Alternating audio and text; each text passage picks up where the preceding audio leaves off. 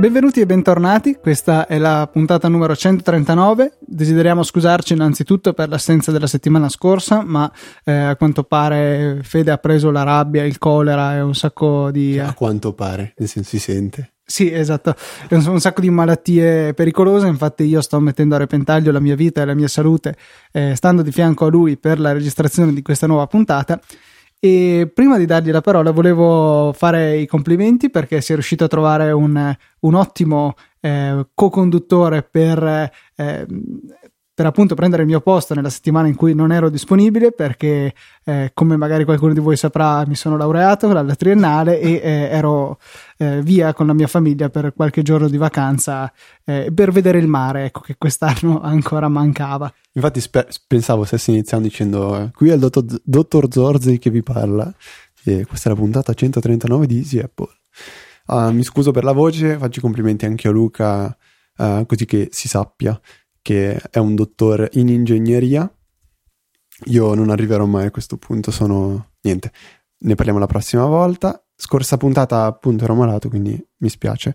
E, um, iniziamo con non una barzelletta che abbiamo già detto nel fuori onda, ma quindi nel, nel pre-onda. E allora iniziamo con le domande. Ne avevo salvata una um, che doveva essere della, della scorsa puntata, ma era, era tech, tech savvy, quindi ho detto lasciamo, lasciamo a, Lu- a Luca.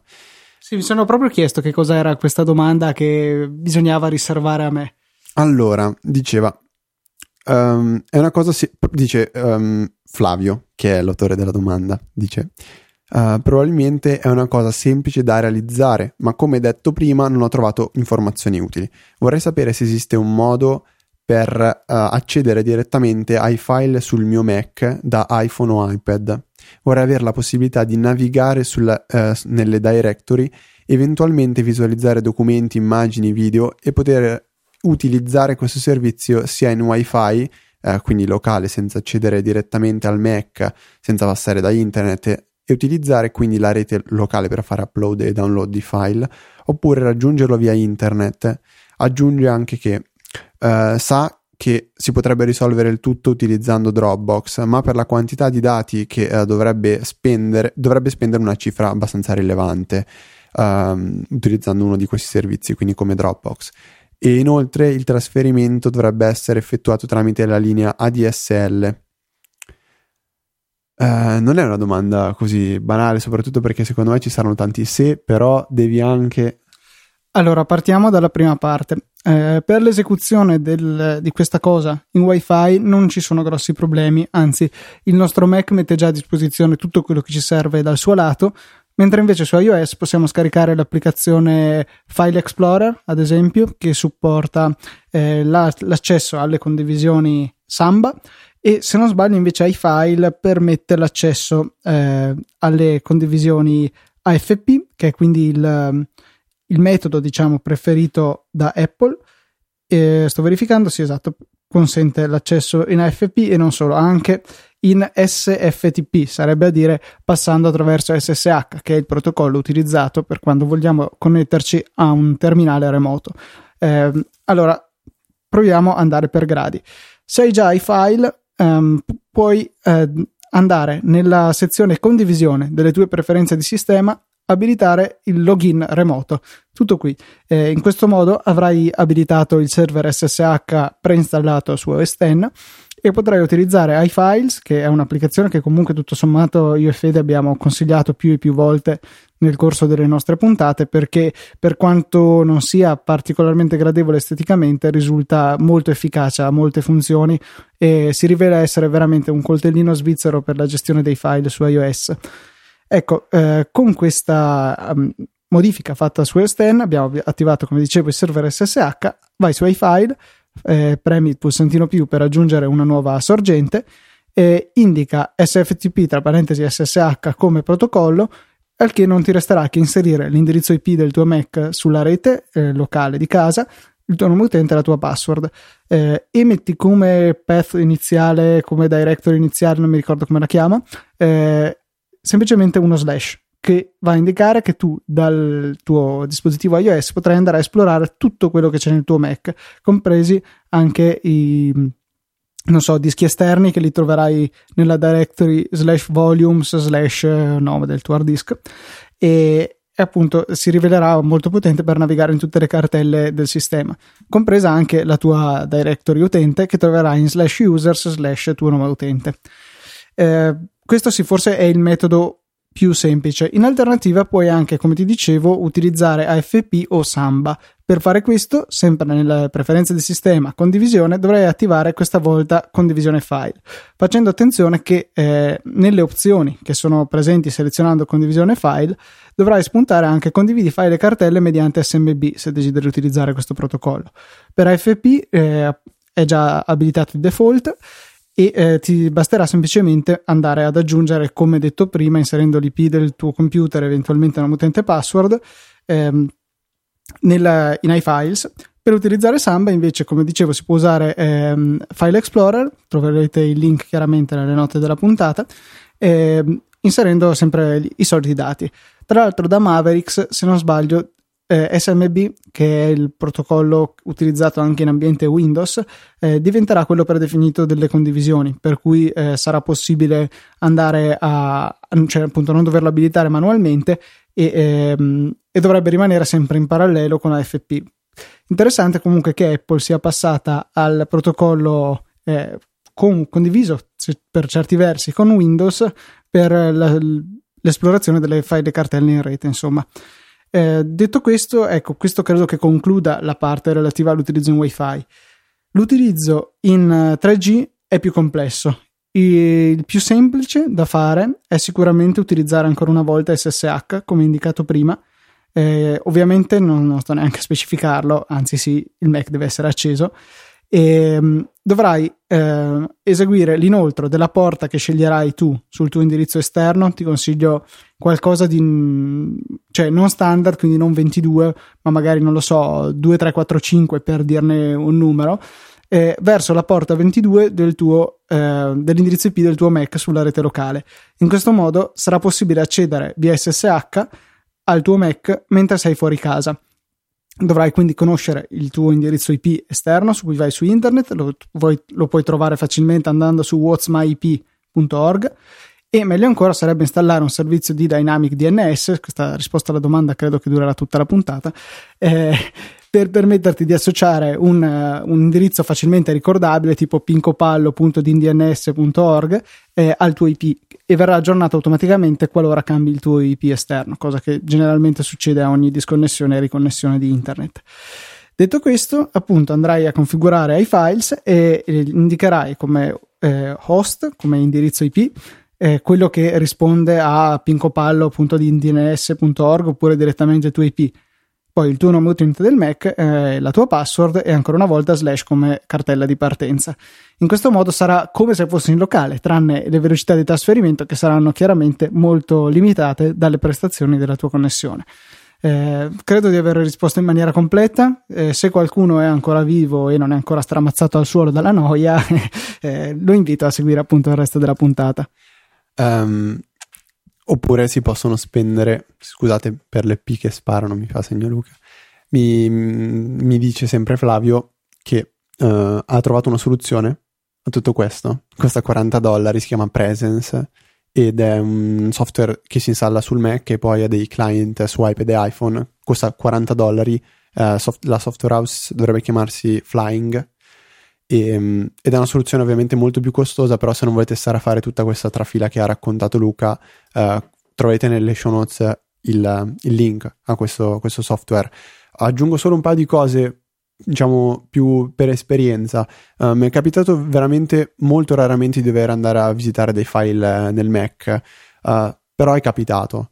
Io quando sono in casa tengo sempre attivo sul, sul Mac il login remoto e uh, se ho bisogno di qualcosa faccio quello che ha detto Luca esattamente, quindi utilizzo uh, WiFi o File Explorer e vado a cercarmi quei due o tre file magari che mi servono se non sono su Dropbox.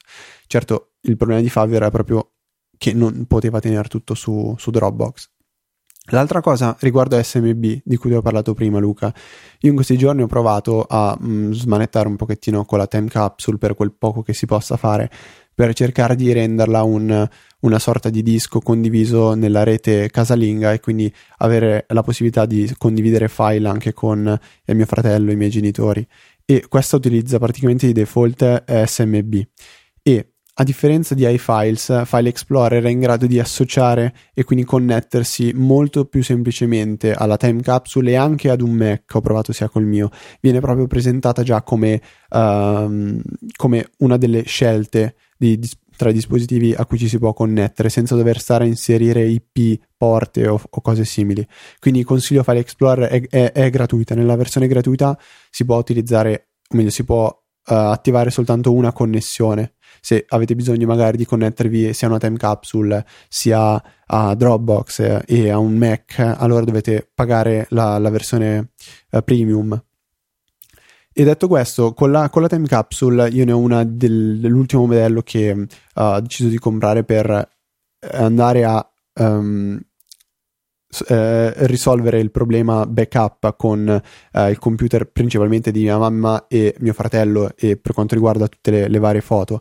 Time Capsule che funziona molto decentemente e che eh, sono riuscito a utilizzare anche come media center. Molto semplicemente funziona così: si caricano i file uh, sulla, sulla, time capsule. Se avete un Mac, uh, viene vista come mh, mm, disco condiviso. Quindi, una volta selezionata dal Finder, eh, è possibile copiarci tranquillamente dentro i file. Con il wifi e, AC poi si va a delle velocità veramente interessanti. Meglio ovviamente utilizzare un cavo, un cavo Ethernet per agganciarsi direttamente alla, alla, time capsule, però questo si può fare magari una tantum quando si hanno da caricare diversi file, se invece si vuole caricare soltanto un, video si può fare tranquillamente via, via wifi o no Luca? Cioè è permesso? No, dovete eh, cablare tutta la casa in Ethernet. Io pian piano ci sto riuscendo, molte delle stanze sono dotate di cavo Ethernet e mi sto già maledicendo perché in molte stanze c'è solo una presa, invece ne servirebbero almeno due o tre. Ok, allora niente, dovete usare per forza un cavo. E comunque, una volta caricato questo, questi file, si possono andare a riprodurre utilizzando applicazioni che trovate nell'App Store. Non compariranno infatti nell'applicazione video nativa di iOS.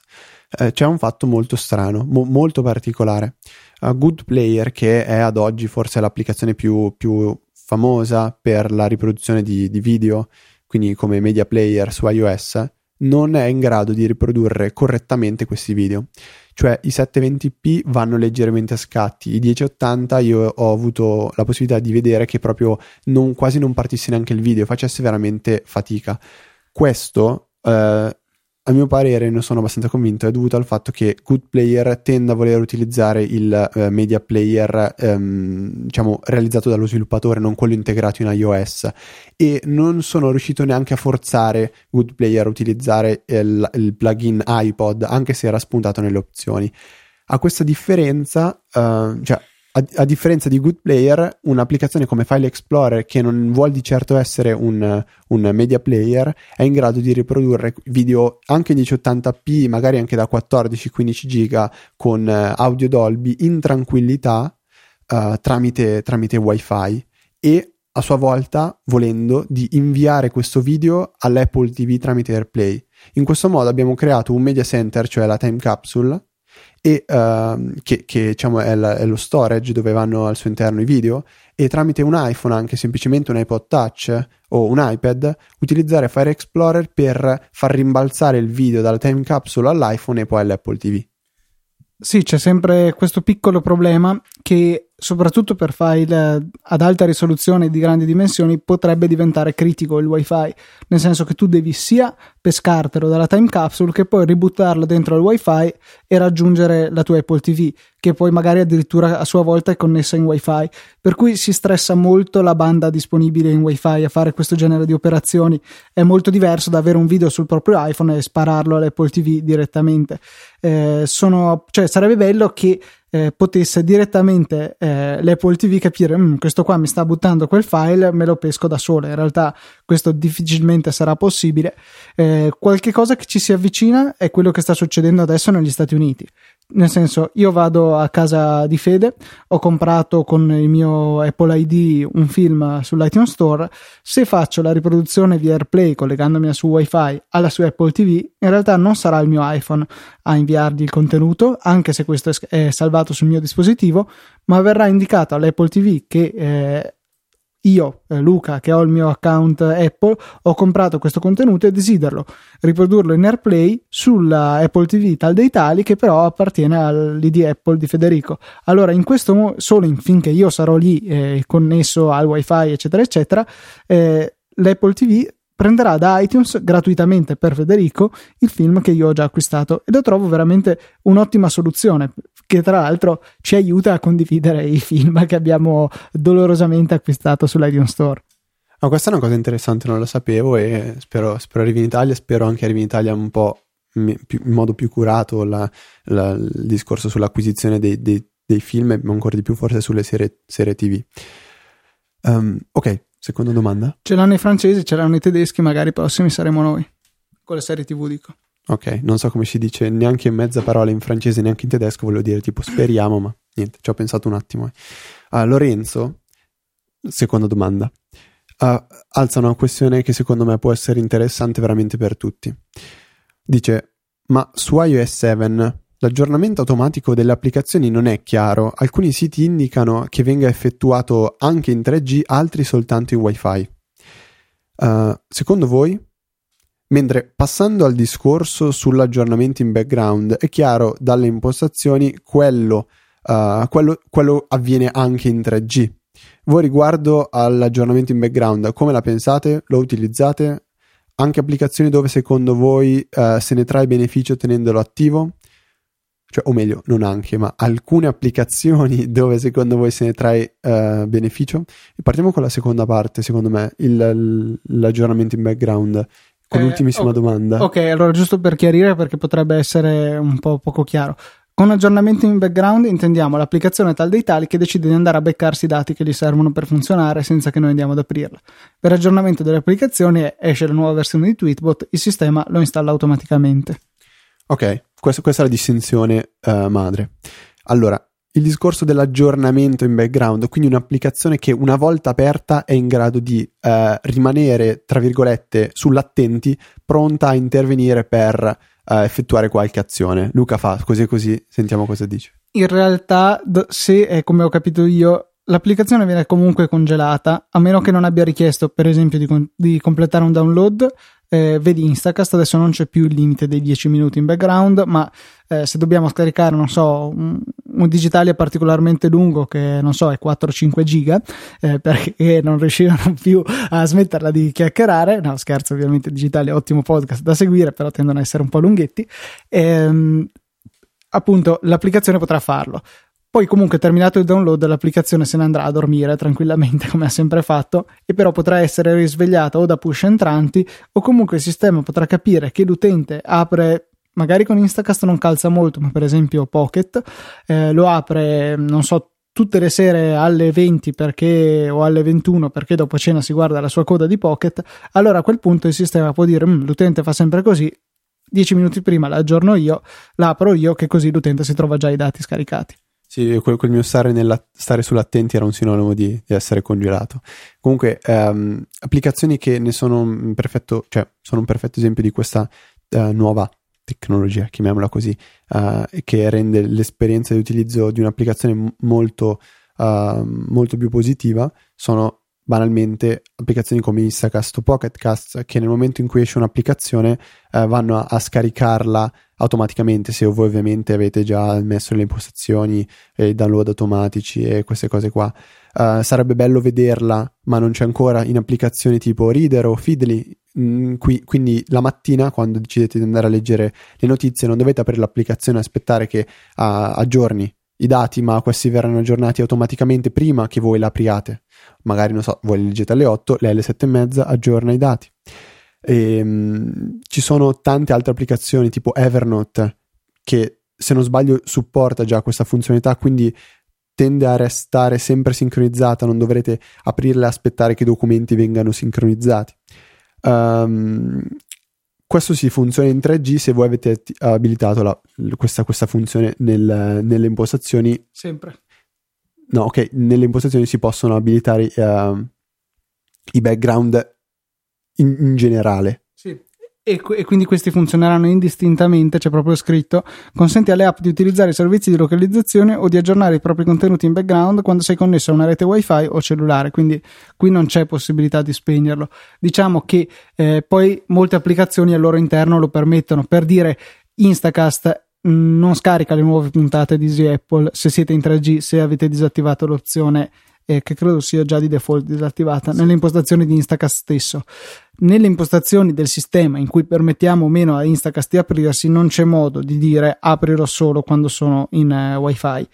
Eh, per cui ecco, sta appunto al, alla buona volontà dello sviluppatore riuscire a distinguere i due tipi di connessione. Invece è possibile ehm, scegliere se l'aggiornamento automatico delle applicazioni, per cui nuova ves- versione con conseguente fastidioso badge sull'applicazione App Store, se queste vengono fatte in automatico. Però secondo me c'è una gravissima limitazione al momento, perché c'è un utilizzo dati cellulari indistintamente che eh, controlla sia l'aggiornamento delle applicazioni, l'installazione delle applicazioni scaricate da altri dispositivi connessi allo stesso ID, ma c'è anche iTunes Match quindi io sono in una brutta situazione per cui mi tocca lasciare che le app si aggiornino anche in 3G, consumandomi batteria e banda, perché voglio poter usare iTunes Match in 3G. Altrimenti dovrei andare a accenderlo e spegnerlo ogni volta, eh, la, la, la, possibilità di utilizzo in, con i dati cellulari.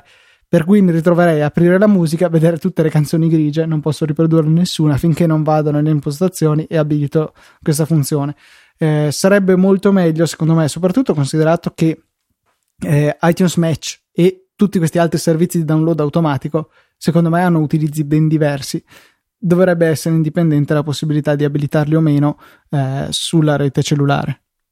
Sì, ehm, oppure sarebbe più intelligente ehm, se magari l'app, l'app Store tendesse, tendesse comunque a fare questi aggiornamenti sotto wifi, cioè magari sa che c'è l'aggiornamento, evita di farti vedere il badge, nel momento in cui si aggancia a wifi fai l'aggiornamento in fretta e furia. Oppure eh, io ho notato che secondo me tende a farli comunque mh, mm, non subito. È come se aspettasse un pochettino, non capisco se aspetta la notte, se aspetta uh, qualcosa in particolare, però uh, a me non è mai capitato di vedermi un'applicazione uh, aggiornarsi mentre ero in 3G non so, forse anche il discorso della localizzazione uh, che c'è in iOS, quella per i luoghi frequenti, uh, vede che magari in un certo luogo sei connessa a wifi, in altri no, e quindi sa che tu tutte le sere torni a casa e quindi la sera tende a fare aggiornamenti. Non lo so, è tutta una questione che noi non, non vediamo e che dovrebbe avvenire in automatico e non so, possiamo, possiamo illuderci bene, possiamo illuderci male. Questo non toglie il fatto che, uh, come dice Luca, forse servirebbe un pochettino più di um, personalizzazione eh, in queste impostazioni. Però uh, conosciamo Apple. Um, allora sì, vi ho, vi ho parlato di, di, di, quel discorso della, della time capsule, volevo, volevo, volevo, raccontarvelo perché secondo me c'è già stato qualcuno che si è disperato vedendo uh, andare a scatti i, wifi, i video sulla, um, uh, su, sulla propria rete locale con, con Good Player, applicazioni simili.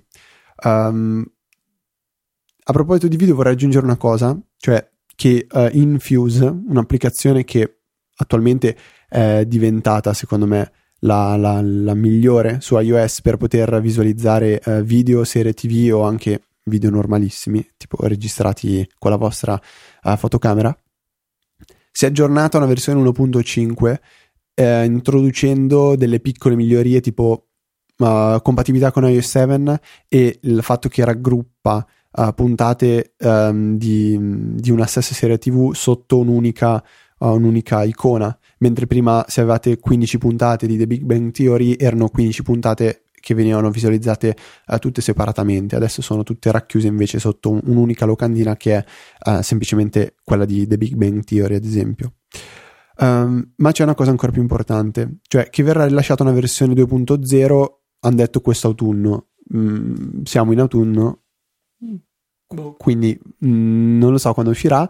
Eh, sarà un aggiornamento gratuito per e soltanto per coloro che attualmente posseggono la versione 1.5. Uh, come fa a funzionare questa cosa? È stato introdotto un in-app purchase gratuito che dovrete andare ad acquistare mh, mm, finché la versione 1.5 è installata sul vostro dispositivo. Quindi voi aggiornate Infuse o se l'avete magari eh, scaricata e cancellata, riscaricatela, apritela eh, ci sarà un in-app purchase appunto gratuito, lo eseguirete e quando uscirà la prossima versione, che dovrà essere una sorta di freemium, quindi sarà a quanto pare gratuita con delle funzionalità pro che si potranno sbloccare, penso, sto suppo- supponendo assolutamente. Um, queste nuove funzionalità pro verranno automaticamente um, regalate diciamo a chi ha già effettuato l'in-app purchase gratuitamente. Questo mi ha fatto pensare a, uh, al fatto che questa, questa, soluzione sia un po' un raggiro mh, mm, per andare a evitare il discorso degli aggiornamenti di Apple gratuiti e così. E uh, mi ha fatto pensare a quando uh, Vmedio con Instacast aveva tolto delle funzionalità per poi raggiungere tramite tipo in-app purchase e uh, creando un po' di dissensi a destra e a sinistra. Um, e quindi spero che questa, questa, questa nuova mm, modalità di aggiornare un'applicazione venga notata un po' anche dalla, uh, da, dai gi- vari giornalisti uh, un po' più famosi e venga messa in risalto e mh, mm, altre software magari prendano questo, questo, come spunto e decidono di, di, utilizzare questa modalità di aggiornamento che è molto molto molto valida. Quindi andate a scaricare Infuse che adesso tra l'altro funziona con i sottotitoli, potete usare il replay, uh, gli, gli, sottotitoli vengono inviati a, alla TV tramite AirPlay, potete scaricare direttamente sottotitoli nuovi, uh, sincronizzarli, modificare il carattere se sono troppo piccoli perché non ci vedete bene, potete renderli più grandi. È un'applicazione fatta benissimo, il problema principale è che su iPad tipo di terza generazione è di uno scattoso impressionante, un po' come però tutto l'ecosistema iPad 3, Luca. Sì, decisamente. Comunque una, una cosa interessante che secondo me distingue Infuse dalla massa delle applicazioni dei video player che ci sono sull'App Store in realtà sono due queste cose. Uno, hanno una licenza ufficiale Dolby per la riproduzione dei file audio con audio multi, file video con audio multicanale. Molte applicazioni, praticamente tutte quelle che eh, lo implementavano magari con librerie open source, sono state costrette a rimuoverlo. Eh, Good Player Ace Player, eh, tutte queste applicazioni sono state costrette dal, dai laboratori Dolby a eh, rimuovere questa funzionalità perché non hanno pagato le licenze. Probabilmente la cosa forse sarebbe potuta passare inosservata se le applicazioni fossero state gratuite, ma poiché loro vendevano queste app, sicuramente i laboratori Dolby non hanno ritenuto opportuno lasciarli continuare. Eh, altra cosa eh, Infuse riesce a fare quello che prima Fede diceva che eh, Good Player non riesce a fare, cioè eh, indipendentemente dalla sorgente, e lo vedremo quando poi ci sarà lo streaming da dispositivi in rete, eh, riesce a estrarre i file, le tracce audio e video compatibili con i sistemi integrati di iOS, quindi di fatto video H264 e audio AAC per lasciare che siano i decoder hardware presenti nei nostri dispositivi a occuparsi della loro visualizzazione e renderizzazione, di modo che si può A scaricare molto il processore, per cui eh, non avremo ehm, influenze sulla, eh, sulle durate della batteria, sul calore, eccetera, e B sarà tutto molto più fluido. Gli scatti che vedeva Fede è proprio perché la potenza eh, nella renderizzazione software di questi video molto pesanti non è sufficiente. Quindi eh, già adesso, se non sbaglio, eh, ho anche trovato una conferma sul forum ufficiale data da uno degli sviluppatori, è in grado di riprodurre MKV in 1080 eh, sfruttando i decoder di sistema, quindi senza scatti, senza alcun tipo di problema. E questa secondo me è già una funzione che vale i 4,49€ che costa l'applicazione. Più questa possibilità di accaparrarsi adesso la versione Pro che uscirà dopo, eh, credo che valga veramente l'acquisto. Così, eh, giusto per eh, fare un un, um, una memo ai nuovi ascoltatori di Easy Apple, lo spiegasti tanto tanto tempo fa Luca, che cos'è l'accelerazione hardware, che è questo di cui stai parlando in pratica? Cioè, praticamente c'è una sezione o un chip, addirittura non so, eh, dedicato nell'elettronica del, del nostro dispositivo che è unicamente demandato alla riproduzione di questi flussi audio-video che siano. Quindi il processore non deve fare niente Implementando in hardware la decodifica, questa può essere molto efficiente e quindi non impattare sulla durata della batteria. Lo stesso concetto del processore M7, che eh, è studiato solo per fare questo e va continuamente a guardarsi i nostri bei sensori accelerometro, che chi ne ha più ne metta, e li salva senza che il processore debba occuparsene, quindi in maniera estremamente efficiente dal punto di vista energetico. Ok, ho un tweet che mi ero, mi ero quasi perso, ma sono riuscito a recuperare. Andrea chiede un, dub- un duplice consiglio: uh, Twitterific uh, su Tweetbot e Calendars 5 su uh, Fantastical. Allora, uh, Twitterific su Tweetbot ti dico. Um, aspetta, non acquistarla, non, non farti venire non farti prendere dalla voglia di provare l'applicazione perché sì, è molto bella, ma io lo dico sempre, non funziona così bene quanto funziona Tweetbot. In più, Tweetbot 3 è in fase di sviluppo. Um, non non saprei proprio dire se sarà un aggiornamento gratuito o un aggiornamento a pagamento, perché c'è da considerare una cosa importante, il discorso dei tokens che sono limitati. E nel eh, caso in cui venisse rilasciata una nuova versione di Tweetbot 3, i token secondo me verrebbero praticamente distrutti, cioè rubati uno dietro l'altro, eh, contando anche il fatto che eh, sarebbero molti meno di quelli che ha a disposizione attualmente uh, Tweetbot quella già rilasciata. Non so se um, il, la Tabbot po- mm, possa fare una cosa del tipo uh, sviluppare Tweetbot 3 come un'applicazione a parte utilizzando gli stessi token di Tweetbot. Non lo so. Uh, quindi questo è il mio consiglio, aspetta, assolutamente. Uh, Calendar 5 su Fantastical. Allora, io Fantastical um, non, non l'amo particolarmente come applicazione per quanto riguarda la visione degli impegni, uh, per quanto sia fenomenale nella composizione di nuovi eventi con il suo linguaggio naturale. Calendars 5 secondo me è un'applicazione che va acquistata, soprattutto perché l'applicazione eh, per iPhone, il calendario per iPhone, eh, io non l'ho mai usata, ma dicono che non ci sia più la, la visuale eh, settimanale, eh, che a molti risulta molto molto interessante. Prima io sono sicuro che su iOS 7 eh, iOS 6, scusate, venisse attivata mettendo in landscape eh, l'iPhone. Adesso mh, mm, stiamo verificando, ok, no.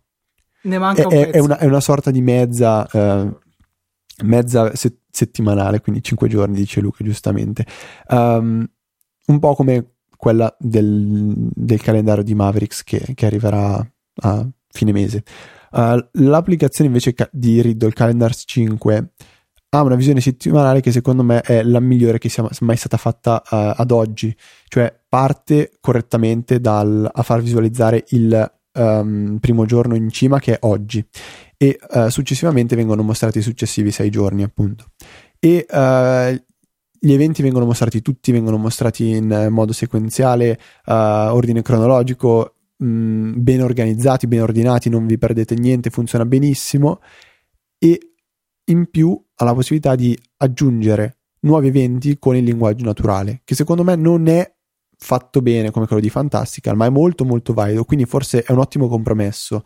Eh, integra in più anche i reminders. La versione 5.1 ha fatto degli ottimi uh, passi avanti, quindi secondo me va, mh, mm, va, acquistata. È veramente fatta bene, in più è universale. Fantastical, eh, d'altro canto, sta eh, per essere aggiornata la versione 2.0, però sarà una nuova applicazione. Dovrete pagare ancora. Sarà eh, due versioni, quindi una per iPhone e una per iPad, da acquistare separatamente. Non so quando uscirà, però dovrebbe essere una questione di uh, ormai settimane.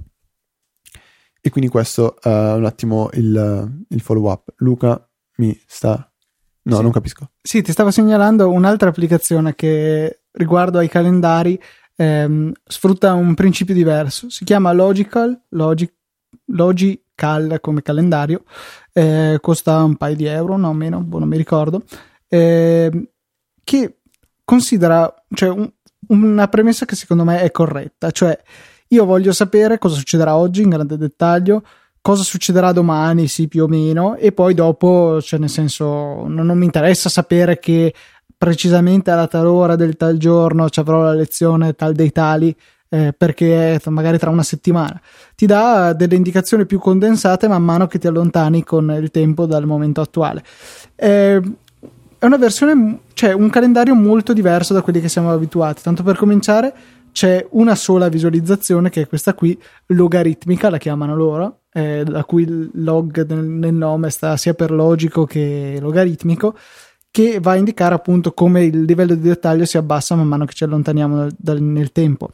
E, e in più, vabbè, cioè non, non, ha moltissime funzioni, permette di aggiungere normalmente tutti gli eventi con la classica mascherina di sistema e in più c'è la possibilità di cercare. L'applicazione eh, si ritrova molto a suo agio in iOS 7 perché fa ampio uso dello spazio bianco, non ci sono texture, non c'è assolutamente niente che distragga nell'interfaccia. È un'interfaccia semplice e è, è piuttosto efficace.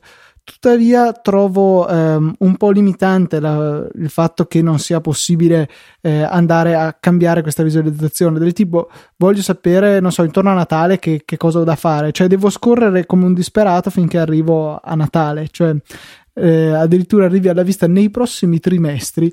Eh, quattro ripetizioni di tecnologia meccanica 2, sì ho capito, ma non, cioè, es- esagerato ecco dal, dall'opposto, per cui niente eh, credo che sia una bella idea se aggiungessero poi la possibilità di vedere anche un calendario tradizionale nel momento in cui ci sia l'interesse di farlo, eh, quello che l'utente voglia, insomma, eh, potrebbe diventare un'alternativa veramente interessante alle altre applicazioni calendario che sono presenti ormai su iOS, che è un altro de- degli spazi che sta diventando sempre più combattuto, mi sembra. Ma è un'applicazione, però, da, da come l'ho vista in questi minuti, non la conoscevo prima. Mi sembra uh, che abbia una, una sua un suo punto di vista molto particolare. Potrebbe essere utile da affiancare magari a un'applicazione un po' più completa come Calendar 5 o calendario, uh, quindi che permetta di vedere questi impegni velocemente. Mi viene però da chiedere uh, perché non a questo punto affidarsi quasi direttamente al notification center che ha que- quei due o tre impegni successivi perché non va più in là delle prossime quattro ore, non lo so, cioè non posso sapere domani mattina che cosa ho a colpo d'occhio. Sì, sì, sì. Uh, potrebbe essere complementare, ecco. Diciamo. Uh, è un'applicazione, come direbbero in inglese, opinionated. Sì, sì, l'ho, l'ho trovata eh, recensita su Mac Stories, eh, si vede che ti sei perso quell'articolo, e eh, era in, proprio Viticci l'aveva segnalata a Marco Arment che eh, lui cercava questo genere di applicazione e non, non, so, non, non, la trovava, non esisteva quando aveva scritto il suo articolo. No, ma io non leggo Mac Stories, a me non, non piace. Poi lui è italiano, parla in inglese. Oh, siamo in Italia, stiamo scherzando. Um, vabbè. Una, una questione, o meglio, l'ultima prima de- di questa questione che stavo per dire, un'ultima cosa veloce sui, sui video, visto che oggi abbiamo parlato tanto. Uh, esiste un'applicazione per Mac che secondo me è fenomenale per riprodurre in AirPlay qualsiasi tipo di video uh, sulla propria Apple TV, ad esempio. Uh, si chiama Beamer L'applicazione, una volta installata, aprirà una, una, tendina piccolina in cui voi trascinate un video e il video viene riprodotto in AirPlay. Punto. Finito qua. L'applicazione è questo. Voi scegliete la destinazione, se avete più AirPlay, quindi non so, taverna e mansarda, non lo so. Scegliete in quale dei due inviare e uh, trascinate semplicemente dentro il file, qualsiasi file questo sia, uh, e, ven- e, viene riprodotto. Punto. Potete provare uh, l'applicazione dal sito, esiste una versione trial um, vi permetterà di vedere, se non sbaglio, soltanto i primi 10 minuti di un video. Potete provare con tutti i video che volete, però oltre 10 minuti uh, non, non, si spinge questa applicazione. È veramente eccezionale. Uh, magari eravate alla ricerca di qualcosa di simile, ecco la risposta: Beamer. E ehm, la questione che stavo iniziando prima è questa: eh, esiste un blog che mm, è nato subito quasi insieme al rilascio di iOS 7 che si chiama Sloppy UI um, che praticamente colleziona tutti quegli errori, errorini o errori grossolani di uh, interfaccia grafica um, riguardanti iOS 7 e possono comprendere le cose più disparate in assoluto, cose magari che non, non noterà nessuno al mondo che non sia un designer, quindi non so, uh, questo carattere ha un font che è leggermente più grassetto di quello che c'è sotto. E tu dici no, non lo vedo, eppure questi errori ci sono. Um, io mi sono iscritto al feed RSS giusto perché è curioso dare un'occhiata a quello che viene uh, proposto come errore. E ci sono state alcune cose interessanti tipo um, iOS 7 propone tantissimi modi diversi per creare nuove cose, nuove cose intendo, nuove note, nuove email e um, ad esempio nuovo impegno nel calendario. Aprite queste tre applicazioni, mail, provate a fare una nuova mail e avrete uh, il, il, simbolo di nuova mail è il quadrato con quella sorta di penna che uh, è messa in diagonale, che sta per nuova mail. Uh, se non sbaglio, nelle note non avete nessuno di questi simboli, ma avete proprio la scritta new o nuova. Se andate invece nel calendario avrete un più. Quindi sono questi fattori di incoerenza che un pochettino si ti fanno pensare come se non ci sia stata una revisione finale di iOS 7 e ci siano ancora un po' di, di esperimenti, qualcosa che vada ancora deciso. Um, perché vi ho detto di questo sull'Op UI? Perché ho preso spunto da un, secondo me, un errore che loro hanno um, postato, cioè hanno considerato come un errore di uh, interfaccia grafica il fatto che a volte su iOS, quando si riceve una chiamata, compaia lo slider per rispondere e a volte compaia il pulsante rispondi e il, il pulsante appendi. Um, io ho interpretato questo loro post come una cosa del tipo mm, a caso, a random, a volte avviene una cosa, a volte avviene un'altra. No, attenzione, se il dispositivo è bloccato, quindi è nella lock screen o a schermo spento e si riceve una chiamata, a quel punto si avrà lo slide to answer, quindi scorri per rispondere. E per appendere da questa schermata bisogna premere una volta il tasto di spegnimento per silenziare la chiamata o uh, togliere la vibrazione, la seconda volta per appendere definitivamente. Se invece si è nella schermata home o in qualsiasi altra applicazione, si avrà un'interfaccia grafica diversa che avrà i tasti uh, rispondi e i tasti um, appendi anche quel tipo manda messaggio o cose simili. Uh, quindi questa è una grossa differenza. E nel caso in cui non lo sapevate, perché a me è capitato che qualcuno mi venisse a chiedere: Oh, ma perché io non ho il pulsante appendi quando, quando ricevo una chiamata? E allora mi sono un attimo documentato e questo discorso però risale ormai a iOS 4, no, forse boh, il primo, qualcosa del genere. E questa era l'ultima cosa che volevo dire. Volevo proporvi invece un giochino che ha trovato mio fratello, che ormai praticamente è co-conduttore ad honorem di Easy Apple perché mi trova tutte le applicazioncine interessanti gioco che si chiama Pivot con due V. E è un concetto boh, forse leggermente diverso eh, di gioco. È molto semplice, nel senso che non dovrete stare a imparare mille regole del gioco.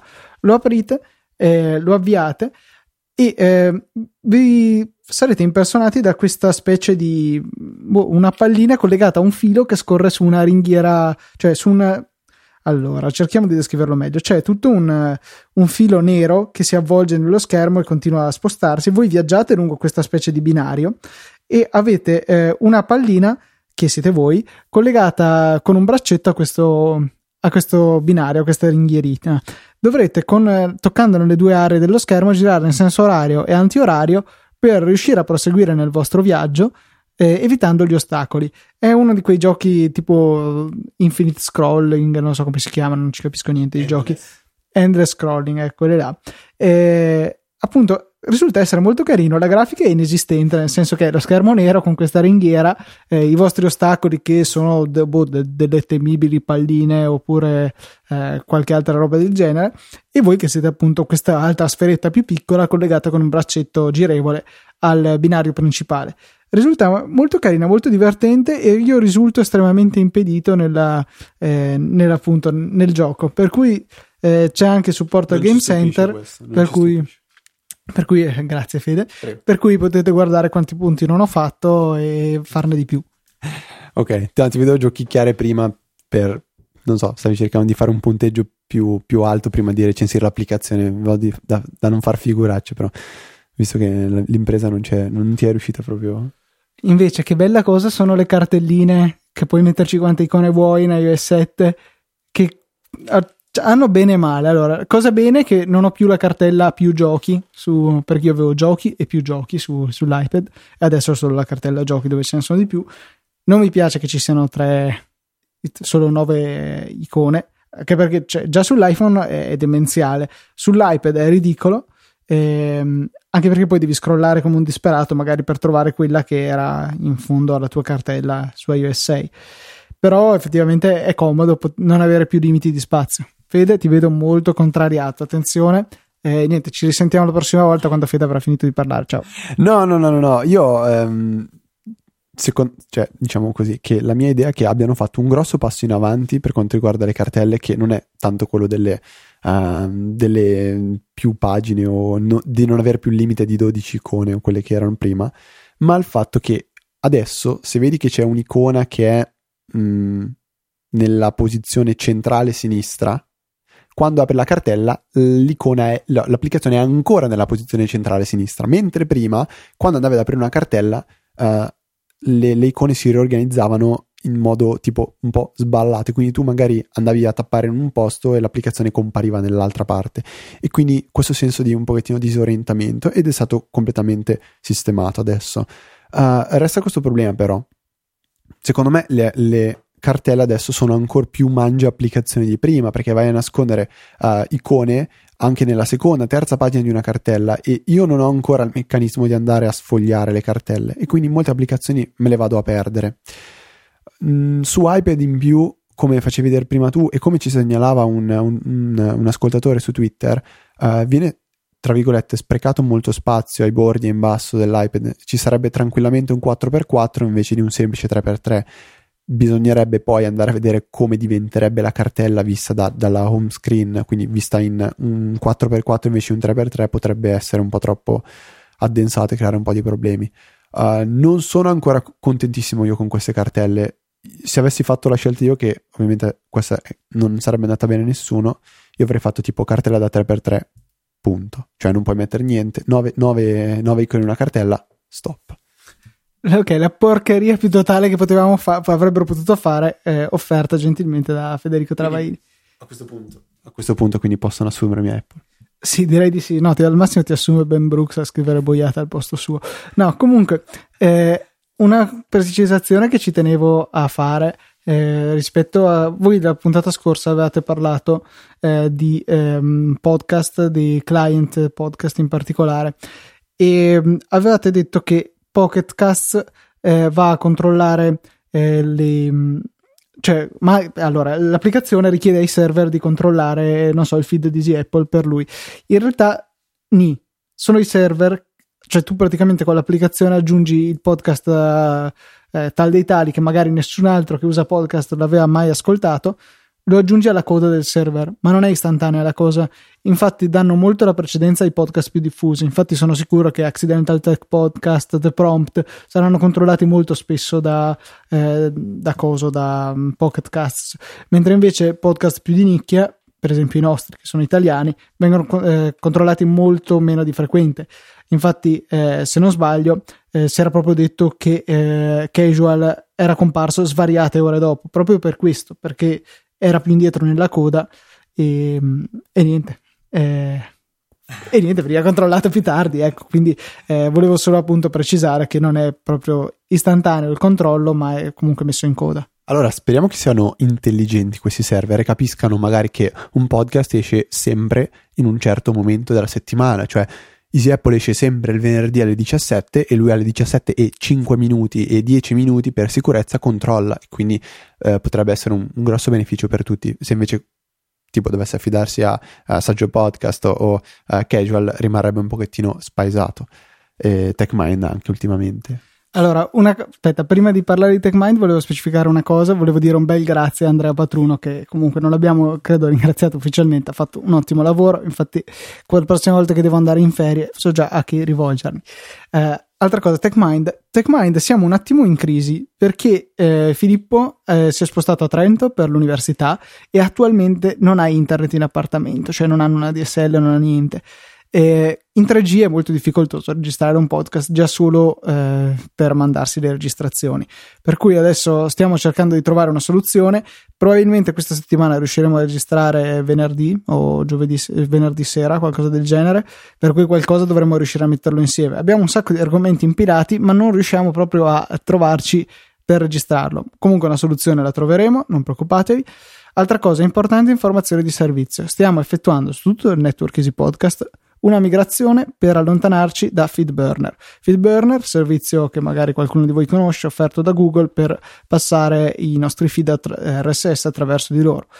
ti forniscono tutto un sistema di statistiche totalmente inutili per noi perché abbiamo già il nostro, eh, però eh, sono utili se non so, devi cambiare URL del tuo feed, iTunes vede sempre quello. Eh, però siamo, cioè, c'è stato anche un grande blackout mesi fa per cui si temeva che questo servizio sparisse. Il rischio permane, per cui noi vorremmo eh, allontanarcene. Ho eh, realizzato personalmente un servizio alternativo che useremo internamente su Easy Podcast. Infatti, abbiamo tutti i nuovi feed che sono feeds.easypodcast.it slash easyapple, techmind, casual, ce li abbiamo tutti e eh, ce li gestiremo internamente, per cui stiamo migrando via da Feedburner. A breve verranno disattivati i feed su Feedburner che dovrebbero, eh, se mantengono le promesse i nostri amici di Feedburner, redirezionarvi ai nuovi feed. Eh, ho già fatto un test con, eh, facendo comunque un errore con eh, il feed di eh, Pausa Caffè, che comunque al momento non eh, riceve nuove puntate, per cui mi è sembrata la cavia ideale. Il test è stato effettuato con successo. iTunes ha registrato le modifiche, per cui eh, tutte le iscrizioni vi portano ai feed nuovi. In teoria anche le vostre attuali iscrizioni dovrebbero essere state migrate se utilizzate l'applicazione ufficiale o iTunes per ascoltare i podcast. Instacast e Downcast, da quello che so, rispettano lo stesso comportamento che iTunes, per cui anche loro dovrebbero aver aggiornato i loro feed. Per cui ecco, per adesso eh, non dovreste vedere differenza se a un certo punto cominciate a vedere che non vi arrivano nuove puntate andate a fare un giro su easypodcast.it, verificate e qualora siano comparse nuovi episodi, fate la cosa più semplice che potete fare, cioè cancellate la vostra iscrizione, la ripetete e a quel punto dovreste tornare a ricevere tutto. Ci spiace per questo potenziale eh, problemino, questa potenziale difficoltà che creiamo, però veramente cioè, non vogliamo ritrovarci a un certo punto che di punto in bianco Feedburner non funziona più e a quel punto cioè, siamo bloccati, magari qualcuno di voi non ci segue sui canali social, eh, e non si accorge appunto che si sta perdendo degli episodi. Questo noi proprio non vorremmo farlo. Per cui eh, grazie per l'attenzione, scusate per questi minuti, ma mi sembrava un annuncio di servizio piuttosto importante. Insomma, Feedburner è un argomento che scotta. ok, basta. Ok, e and on that bombshell, it's time to end. Ok, ragazzi, eh, ci sentiamo la settimana prossima. Dai, Fede, dillo tu. Cosa? Easy Apple.